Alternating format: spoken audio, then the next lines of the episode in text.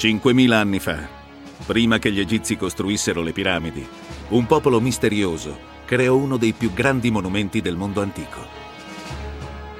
Erano le tribù pagane dell'antica Britannia, che per 3.000 anni, fino all'arrivo delle legioni romane, costruirono villaggi di pietra come Skara Brae, grandi tombe come Maeshowe, montagne di gesso e terra come la misteriosa Silbury Hill e uno dei monumenti antichi più famosi d'Europa, Stonehenge. Trovarono modi ingegnosi per trasportare enormi blocchi di pietra per centinaia di chilometri. Svilupparono tecniche raffinate per marcare il passare delle stagioni con incredibile precisione. Le tribù pagane non usavano la scrittura, quindi ci restano poche notizie di come costruissero tali straordinarie strutture. Ma dopo 50 secoli, le prove delle loro imprese sono ancora visibili sul terreno. Ora, una squadra di esperti tenterà di risolvere l'enigma di questi antichi monumenti e di capire che aspetto avessero quando furono costruiti migliaia di anni fa.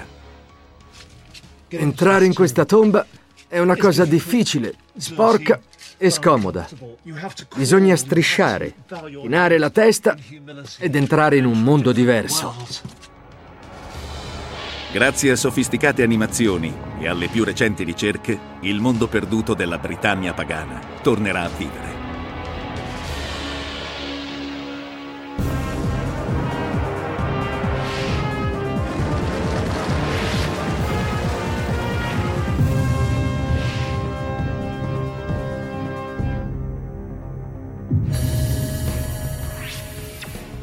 Oltre la punta settentrionale della Scozia, dove si incontrano l'Oceano Atlantico e il Mare del Nord, ci sono le isole Orcadi, inospitali e remote.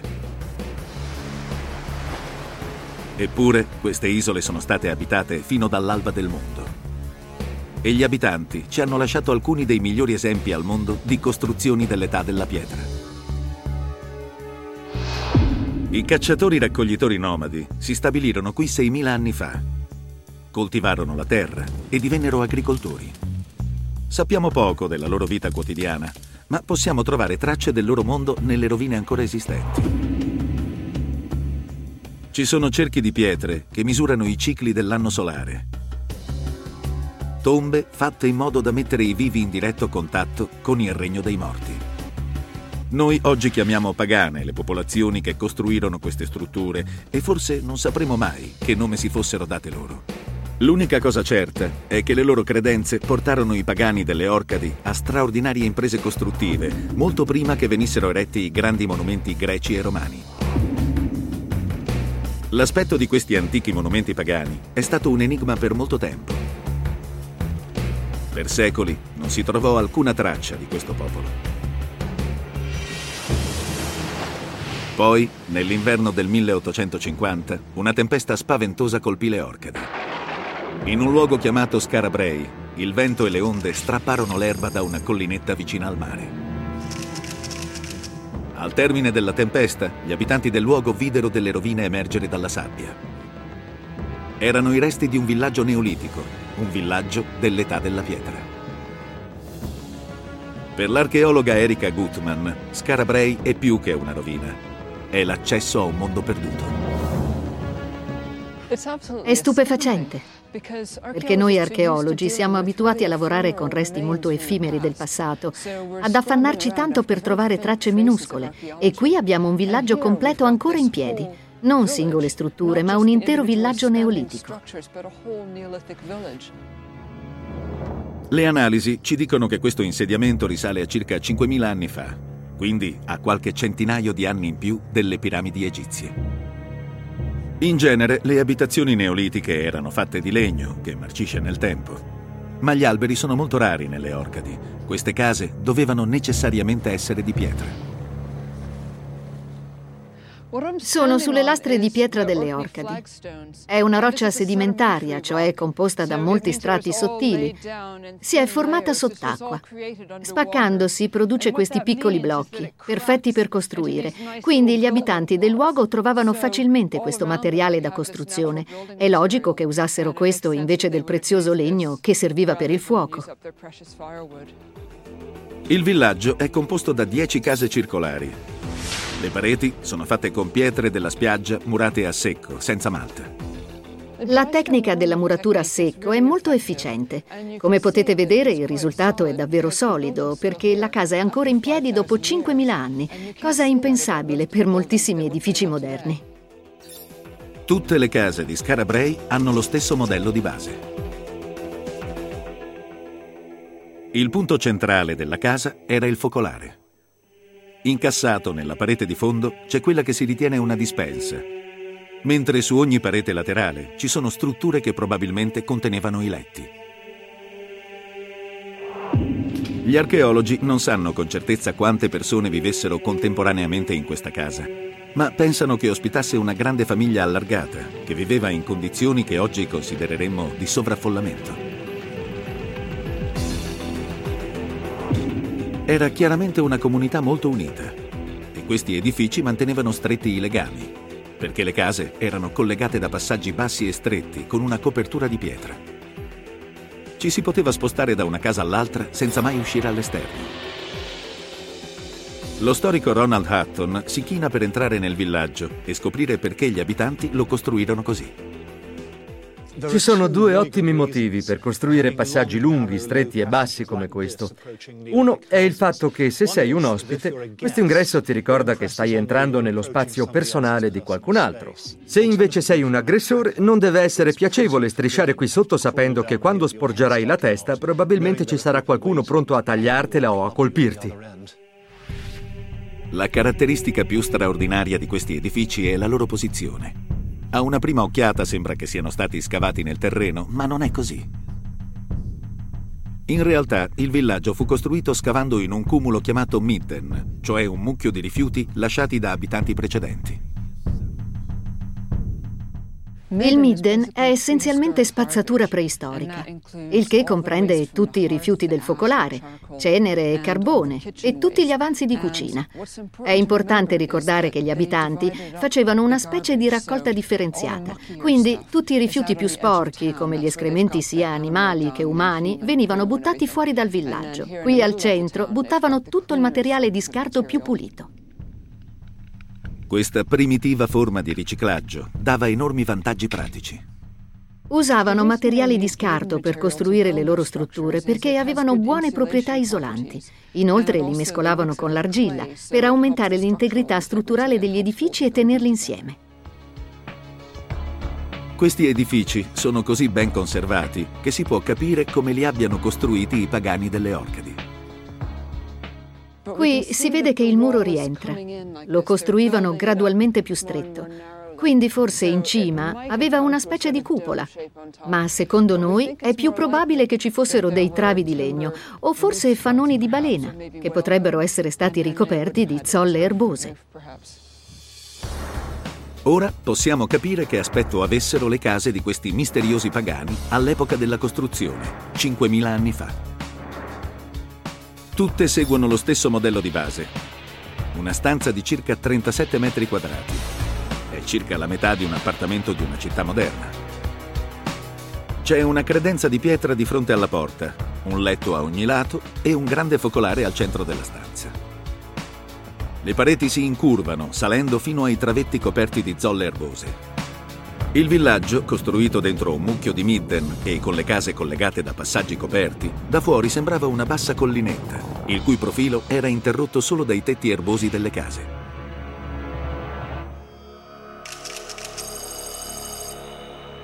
Quasi certamente, i Pagani che vivevano qui collaborarono alla costruzione di uno dei più grandi e più sconcertanti monumenti preistorici delle Orcadi, il Cerchio di Brodgar.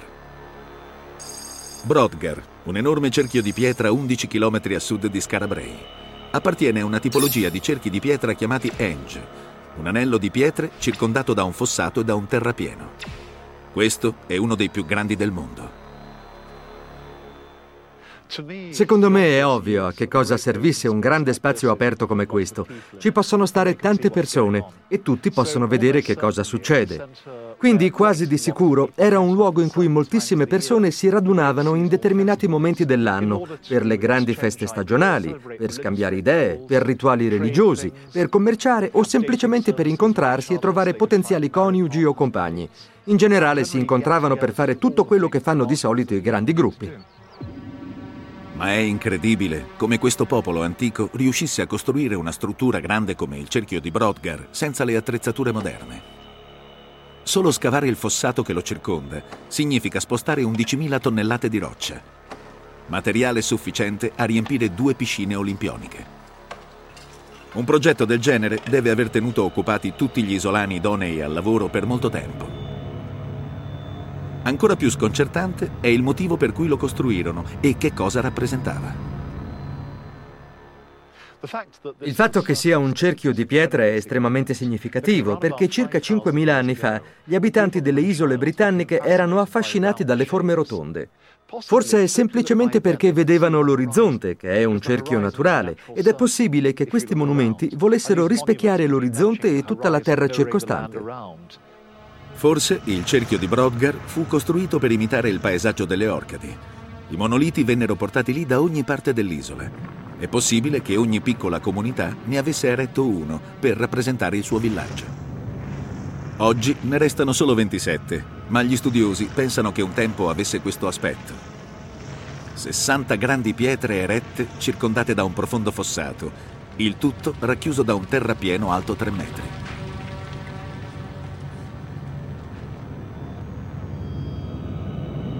Il cerchio di Brodgar trasmetteva un potente messaggio alle generazioni successive, che quella terra apparteneva per sempre ai suoi costruttori e ai loro discendenti.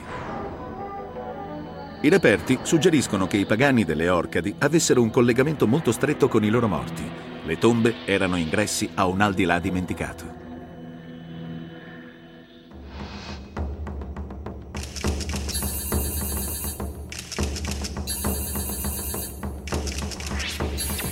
$50 anni fa, un agricoltore dell'isola di South Ronaldsay stava scavando in una collinetta vicina alla cima della scogliera, quando scoprì l'ingresso a una stanza buia, sotterranea. E nella stanza trovò 30 teschi umani che lo fissavano. Quando furono effettuati gli scavi, vennero trovati i resti di ben 342 persone. Ma non c'era neppure uno scheletro completo. Qualcuno o qualcosa aveva sparso i resti in tutta la tomba. Ronald Hutton entra nella sala di sepoltura per cercare di risolvere il mistero. Entrare in questa tomba è una cosa difficile, sporca e scomoda, ed è stata fatta così volutamente. Bisogna strisciare, chinare umilmente la testa ed entrare in un mondo diverso.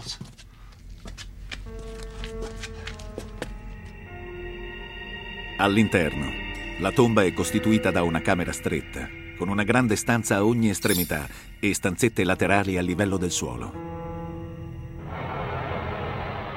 Qui sono stati trovati mucchi di ossa e file di teschi. Secondo Ronald, questo dimostra che i pagani vi tornavano spesso per occuparsi delle ossa degli antenati. Forse portavano delle torce, altrimenti sarebbero inciampati sugli scheletri. Ma anche così era molto buio e il bagliore della torcia avrebbe illuminato solo un teschio o un lungo osso alla volta. Entravano in contatto con i loro morti in modo molto intimo, molto fisico, sbattevano il naso contro la morte. Ma perché gli abitanti del luogo sentivano un bisogno così forte di vicinanza con i loro morti? Potrebbe essere perché in gran parte morivano in età molto giovane. Lo studio delle ossa rivela che pochi fra i defunti avevano più di 25 anni. La maggior parte della popolazione era composta da bambini e adolescenti. Per avere un senso di continuità dipendevano dalla tradizione orale, dai racconti su quanto era successo prima di loro, perché gran parte delle persone nella tomba aveva vissuto esperienze molto brevi, il che rendeva ancora più importanti i morti. L'assenza di scheletri completi indica che i cadaveri potrebbero essere stati fatti a pezzi e privati della carne prima di essere portati nella tomba. Fra i resti umani ci sono possibili indizi di come questo accadeva. Sono teschi e artigli di aquile di mare. Sembra probabile che le aquile avessero un ruolo importante nei riti funebri pagani svolti qui. Forse i corpi venivano esposti all'aperto dopo la morte e questi enormi uccelli ne strappavano la carne. Sicuramente le ossa erano pulite quando giungevano nella tomba. Quindi le ossa potevano essere maneggiate, potevano essere usate nelle cerimonie, nei rituali. È possibile che l'aquila fosse il simbolo di tutta la comunità di quest'isola, il popolo delle aquile. Oggi questo luogo di sepoltura è chiamato la tomba delle aquile, ma probabilmente quando fu costruito era anche un tempio.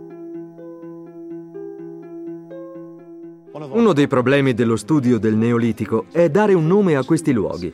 Li chiamiamo tombe, ma non sono tombe nel senso moderno del termine. A quei tempi dovevano essere dei templi, erano luoghi sacri e forse i morti stessi e le loro ossa erano un modo per i pagani di mettersi in comunicazione con le dee e gli dei. Solo attraverso i morti si poteva avere accesso all'aldilà. Ora possiamo ricreare la tomba delle aquile, com'era ai tempi in cui i membri della tribù venivano qui a comunicare con i morti. Era divisa in 3 sezioni da lastre di pietra verticali incassate nelle pareti. Ad ogni estremità c'erano scomparti, uno dei quali era pieno di ossa umane. Le stanze sul lato occidentale contenevano decine di teschi e altri teschi erano allineati lungo le pareti accanto ai mucchi d'ossa. E in mezzo ai resti umani c'erano ossa e teschi di aquile di mare. L'unica via d'ingresso o di uscita era un passaggio lungo e stretto.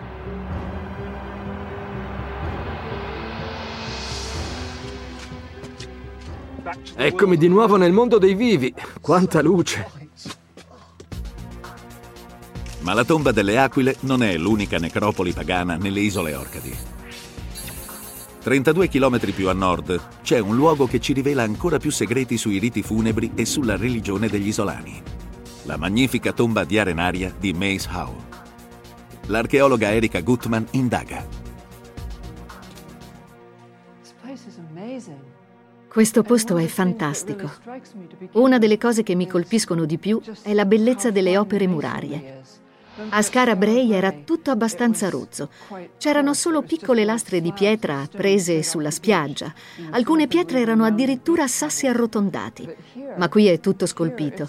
Si vedono i segni lasciati dagli attrezzi con cui squadravano i blocchi di pietra. Maeshowe è la tomba più grande delle Orcadi. Fu costruita circa 5.000 anni fa con enormi lastre di pietra locali. Alcune pesano ben 30 tonnellate. La pianta della tomba, una stanza di circa 20 metri quadrati, con stanzette laterali al centro delle pareti a sinistra, a destra e sul fondo, è come la pianta delle case di Skara Brae. Questa ha più o meno la stessa forma e le stesse dimensioni delle case a Skara Brae. Inoltre, quando si entra nella tomba, si nota che c'è un punto focale, qui, nel punto in cui nella casa sarebbe stata la credenza. E ci sono queste stanze su ogni lato, nella stessa posizione dei letti delle case a Skara Brae. Naturalmente però nella tomba manca il focolare.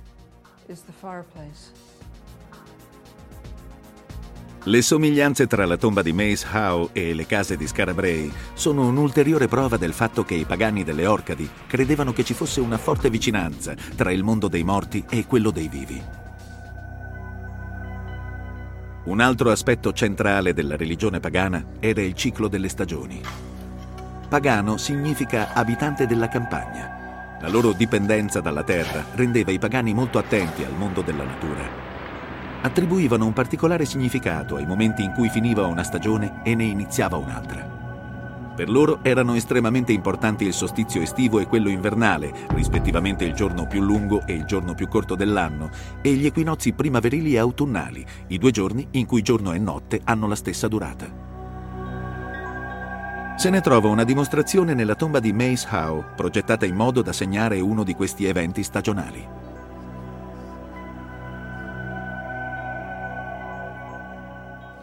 All'inizio dell'inverno, nel giorno del solstizio, la luce del sole penetra in questo passaggio e illumina la parete di fondo della tomba. Gli ingegneri neolitici la costruirono così per poter catturare il momento del solstizio invernale, un evento molto importante, secondo le loro credenze. Per i pagani, l'inverno era il tempo dei morti, la stagione in cui i campi sono nudi e spogli. Dal solstizio invernale le giornate iniziano ad allungarsi. Portando la luce del sole nella tomba, i pagani chiedevano l'aiuto degli antenati per assicurare il ritorno della primavera.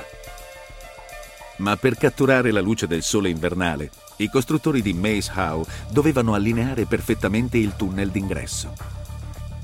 Le 4 colonne agli angoli della sala ci danno un indizio. Le colonne sono un enigma, non forniscono alcun supporto strutturale alla tomba. Forse sono state messe lì perché somigliano molto ai monoliti degli Henge. L'archeologo locale Martin Carruthers pensa che potessero far parte di un cerchio di monoliti che un tempo si trovava all'esterno della tomba.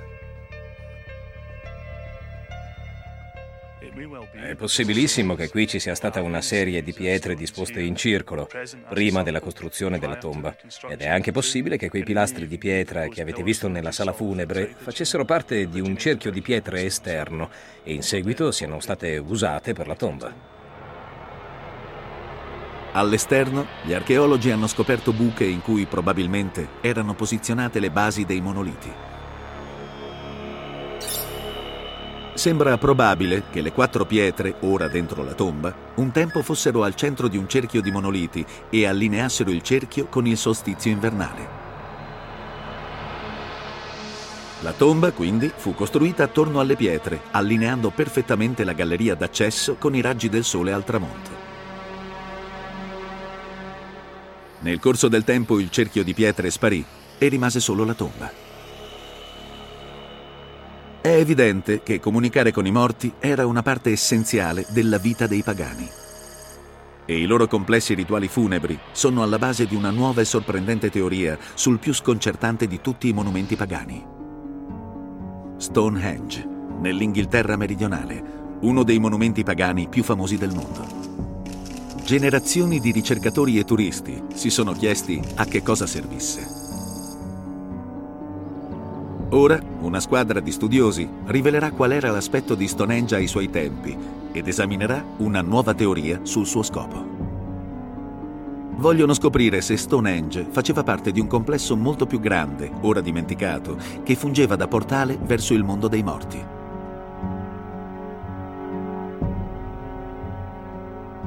L'archeologa Erika Gutmann ha scoperto un primo indizio. Dimostra che i rituali funebri erano praticati nell'area di Stonehenge 5.000 anni fa, molto prima che vi fossero i monoliti. Ovviamente la prima cosa che si vede quando si arriva a Stonehenge è questa magnifica serie di monoliti. Ma in realtà le primissime cose costruite qui furono questo piccolo terrapieno e il fossato, e pare che avessero una specie di uso rituale. Lo sappiamo perché all'estremità dei fossati abbiamo trovato piccoli nascondigli di oggetti, come teschi bovini, pentole e altre cose.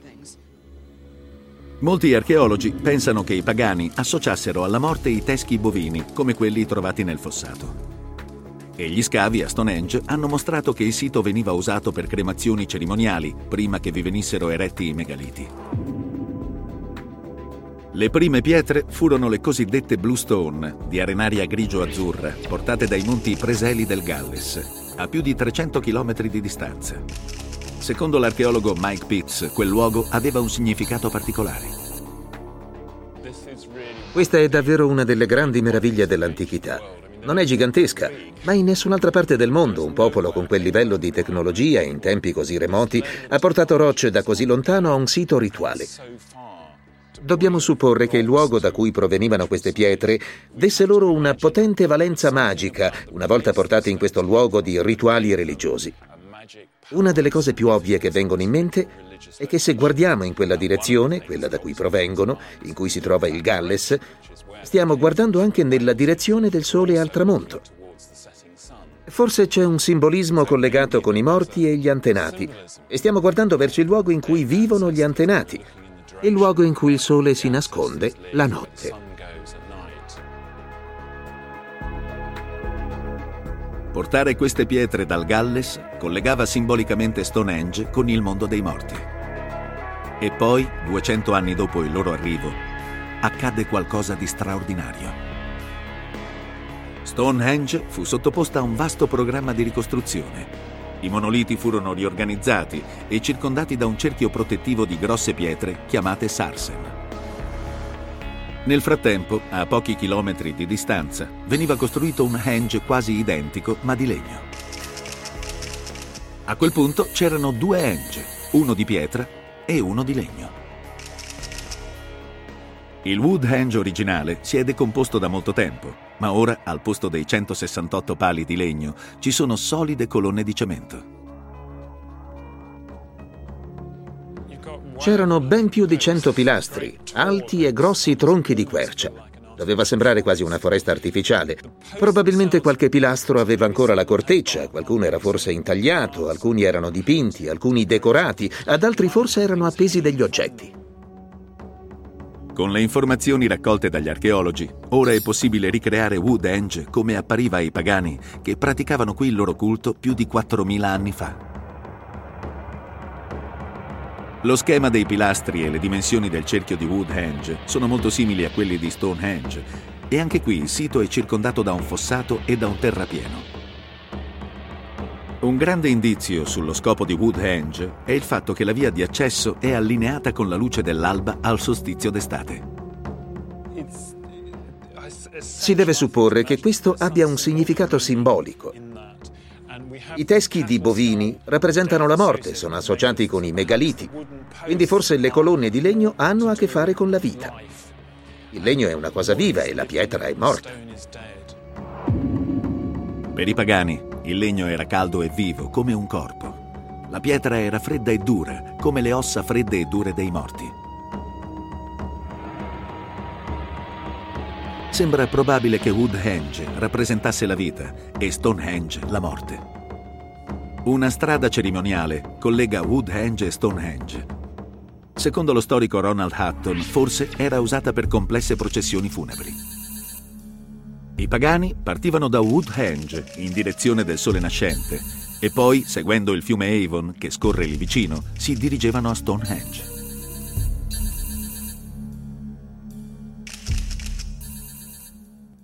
L'acqua, come questa dell'Avon, era molto importante per i monumenti neolitici. Molti di essi sono vicini all'acqua, forse perché è un elemento così particolare, collega le persone e le separa. Permette la vita e la sottrae, crea e distrugge. E forse questi monumenti si riferivano esattamente a questa essenza di vita e di morte. La processione seguiva il fiume finché non raggiungeva il viale, una strada cerimoniale che porta a Stonehenge. Oggi sopravvive ben poco del viale, ma secondo Ronald, un tempo forse era fiancheggiato da monoliti. Non sappiamo esattamente che aspetto avesse il viale processionale che portava a Stonehenge. Il suo percorso è stato arato da troppo tempo, ma è possibile che fosse simile a questo, che si trova nelle vicinanze, a Avebury. Qualunque aspetto avesse, la sua funzione era quella di ogni strada processionale in ogni religione. Permettere alla gente di passare da un mondo prettamente umano a un mondo soprannaturale. Prima di raggiungere la destinazione, il viale svolta bruscamente verso ovest per avvicinarsi a Stonehenge nella direzione del sole al tramonto. Sembra probabile che i tempi fossero calcolati in modo da partire da Woodhenge all'alba e arrivare a Stonehenge al tramonto. E qui i britanni pagani celebravano il passaggio della persona appena morta al mondo degli antenati.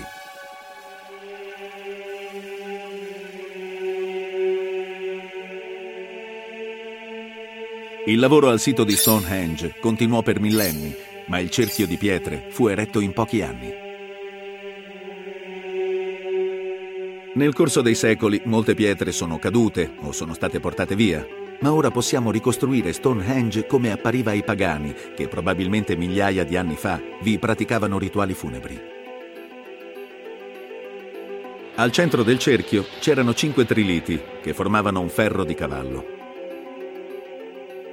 Il trilite è un architrave posato su due grosse pietre. circondavano 19 piccole blue stone ed erano a loro volta circondati dal famoso cerchio di Sarsen, sormontato da un anello ininterrotto di architravi curvi. Stonehenge e Woodhenge, insieme, dominavano il paesaggio. Ma a pochi chilometri più a nord c'è un altro misterioso monumento pagano, Silbury Hill, una collina artificiale. Secondo gli archeologi, la costruzione richiese 18 milioni di ore di lavoro. Creata dai britanni pagani quasi 4.500 anni fa, è alta più di 36 metri. È quindi più alta e più antica di alcune piramidi egizie. C'è un segreto al suo interno, come nelle piramidi?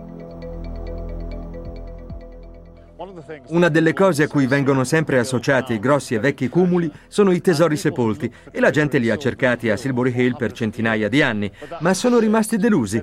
La collinetta è tutta piena di tunnel e nessuno ha mai trovato la benché minima traccia di un tesoro. Nonostante secoli di scavi, non sono mai stati trovati tesori o sepolture. Silbury Hill sembra solo un mucchio di gesso e terra.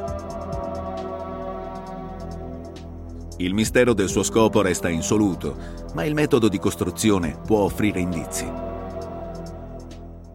Questa fu un'impresa incredibile dal punto di vista tecnologico per gli uomini del periodo neolitico.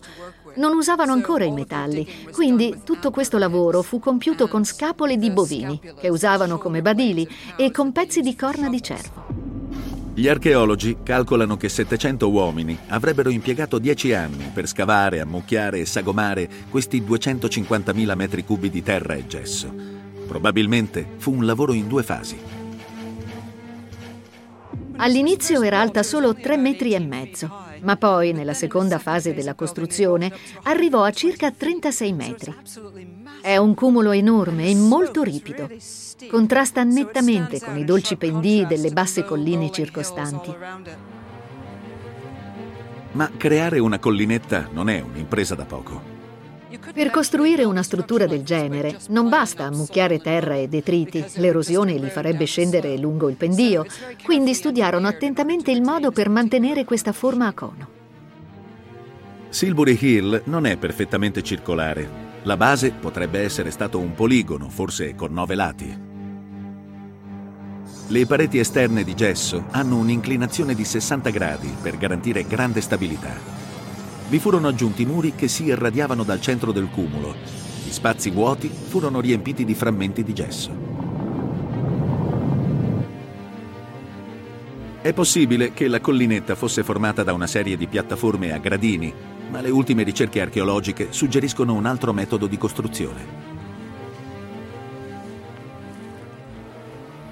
Un'altra possibilità è che sia stata costruita a spirale. Alcune scoperte archeologiche suggeriscono questa possibilità, e mentre salgo qui sopra mi rendo conto che sarebbe stato il modo più semplice per costruirla.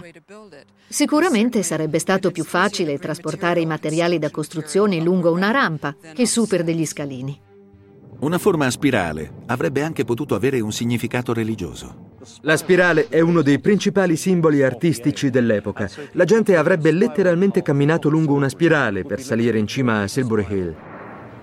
Con un percorso a spirale, la costruzione sarebbe stata facilitata e la collinetta sarebbe stata più adatta alle processioni religiose. Ma un collegamento tra Silbury e l'ambiente circostante potrebbe spiegare perché fu creata una struttura così alta. Nelle vicinanze c'è il cerchio di pietre più grande del mondo, Avebury. Silbury Hill è vicina anche a 2 altri importanti siti pagani. Il West Kennet Long Barrow e The Sanctuary, il santuario. Lo storico Ronald Hutton vuole approfondire una nuova teoria, secondo cui Silbury Hill forse sarebbe stata una piattaforma di segnalazione per coordinare cerimonie simultanee nei vari siti. È una teoria mai verificata, almeno finora. La teoria è che da ogni punto principale del paesaggio di Avebury si dovrebbe poter vedere la cima di Silbury Hill. Per mettere alla prova la teoria, l'archeologa Erika Gutmann va al West Kennet Long Barrow. Un tempo questo tumulo allungato conteneva i resti di circa 50 persone ed è uno dei meglio conservati delle isole britanniche e anche uno dei più grandi. È lungo come un campo da calcio e largo la metà. Bene, qui siamo a West Kennet Long Barrow. Controlliamo se da qui si vede Ronald. Sì, eccolo là. Sta reggendo la sua bandiera rossa. Prossima fermata, The Sanctuary. Probabilmente un tempo era una foresta di pilastri di legno. Non era tanto una struttura quanto un sito rituale, in cui alberi appena tagliati venivano piantati nel terreno. Eccoci al santuario. Riesco a distinguere la sagoma di Ronald contro il cielo. È interessante notare che se Silbury Hill fosse appena un po' più bassa, Ronald si perderebbe sullo sfondo delle colline. Invece, così com'è, lo vedo chiaramente.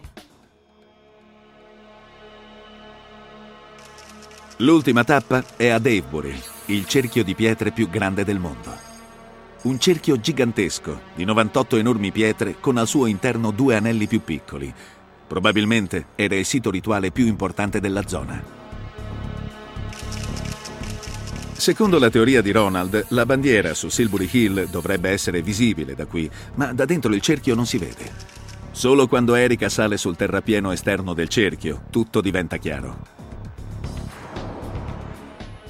Dal terrapieno vedo chiaramente Ronald, di nuovo stagliato contro il cielo, e si vede bene Silbury Hill contro il profilo delle colline tutt'attorno, perché è più alta. Quindi la teoria di Ronald si è verificata plausibile. Forse Silbury era davvero una piattaforma di segnalazione. Il fatto che Silbury Hill sia visibile da tutti e 3 i siti suggerisce che in alcuni momenti dell'anno potesse essere il punto centrale di una serie di cerimonie simultanee. Gli officianti di Avebury, West Kennet e The Sanctuary avrebbero potuto seguire le indicazioni di Silbury Hill.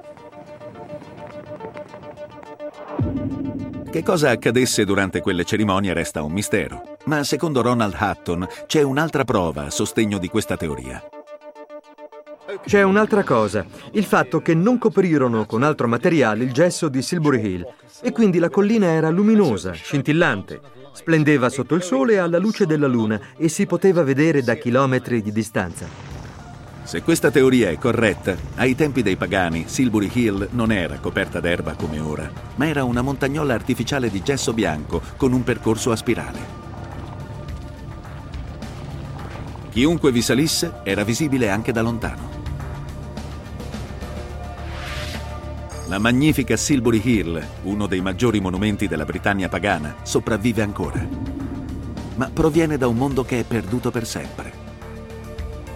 Sulla costa meridionale dell'Inghilterra c'è lo spettacolare Maiden Castle, il più grande insediamento fortificato su altura d'Europa, grande come 10 isolati di una città di oggi. Le difese di questa grande roccaforte pagana sembravano inespugnabili, ma cedettero davanti all'esercito più imponente del mondo antico, quello romano. Oggi ne restano solo i bastioni di terra, erosi dal tempo. Ma per migliaia di anni Maiden Castle fu una preda ambita, per cui combatterono le tribù pagane dei tempi di Stonehenge, fino al termine dell'età del ferro, quando fu conquistato dai romani. Questo terrapieno è grandissimo. Lì ci sono grandi bastioni che scendono fino a un profondo fossato, che a sua volta risale fino ad altri enormi bastioni, che arrivano fino a circa 23 metri più in alto del fossato.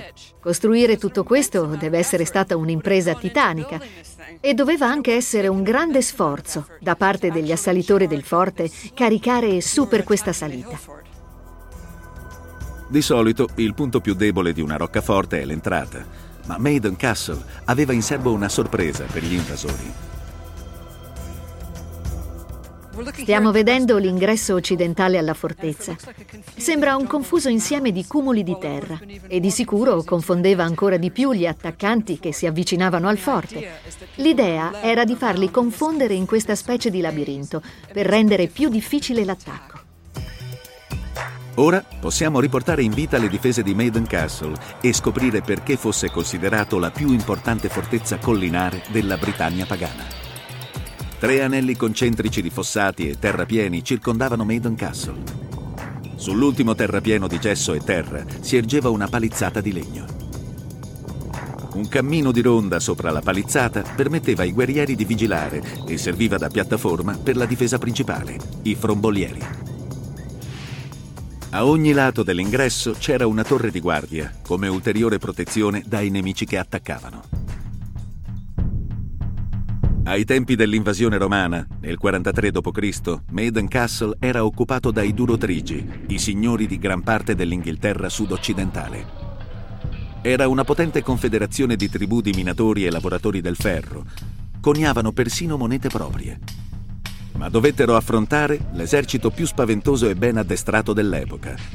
Un esercito con un enorme vantaggio tecnologico. I romani usavano un tipo di balestra chiamato balista. Il Dorset County Museum contiene prove della sua efficacia, cioè i resti di 2 guerrieri pagani trovati nel sito. C'erano diverse tombe di guerrieri dell'età del ferro e circa 10 di loro avevano ferite di spade alla testa, segni di tagli e colpi nei teschi, e uno aveva addirittura un proiettile di balista nella spina dorsale. Ma per raggiungere i difensori di Maiden Castle, i proiettili dovevano superare 3 giganteschi bastioni. Per capire che gittata avesse la balista, lo storico Ronald Hutton ne osserva una copia funzionante. Quante di queste macchine portava con sé una legione romana? Ogni legione aveva 60 pezzi di artiglieria, quindi c'erano 60 di queste baliste piazzate attorno al forte. Fino al termine del Medioevo, la balista fu l'arma più complessa mai costruita. Essenzialmente, la corda viene tirata indietro con un paio di verricelli e un meccanismo a denti d'arresto. L'arma ha così una potenza molte volte superiore a quella umana. Poi viene caricato e rilasciato un dardo. Un proiettile di balista poteva percorrere più di 50 metri al secondo e aveva una gittata di 400 metri.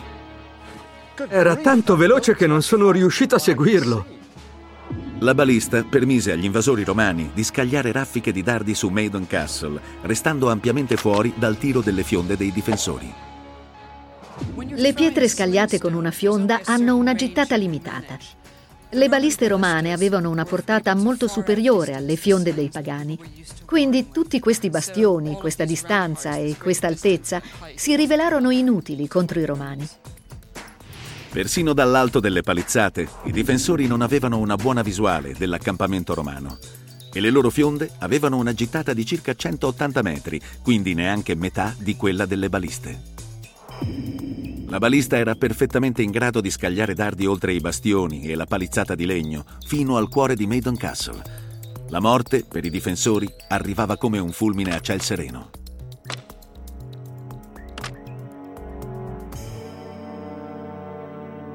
A metà del primo secolo d.C., gran parte della cinquantina di forti rimanenti era stata conquistata dalle legioni romane. Le vite dei britanni pagani vennero totalmente trasformate dalle persone e dalle idee provenienti da tutto l'impero romano. Ma già prima della conquista romana, molti monumenti e insediamenti della Britannia pagana erano ricordi lontani, perché i popoli che li avevano costruiti erano cambiati. Il villaggio neolitico di Skara Brae, il grande cerchio di Brodgar e la tomba delle aquile erano già abbandonati da molte generazioni. Le tecniche costruttive che avevano creato gli allineamenti con i solstizi a Maeshowe e Woodhenge si erano perse con l'evolversi delle credenze religiose. Anche Stonehenge, il più imponente di tutti gli antichi monumenti pagani, diventò una curiosità turistica e un enigma che ha affascinato e sconcertato gli studiosi dal Medioevo in poi. La misteriosa Silbury Hill e la grande fortezza di Maiden Castle, invece, sarebbero state utilizzate dai romani per i loro templi e i loro insediamenti. Via via che questi siti cadevano in rovina, svanì la consapevolezza di ciò che un tempo rappresentavano. Solo ora, molti secoli dopo, stiamo riscoprendo questi mondi perduti.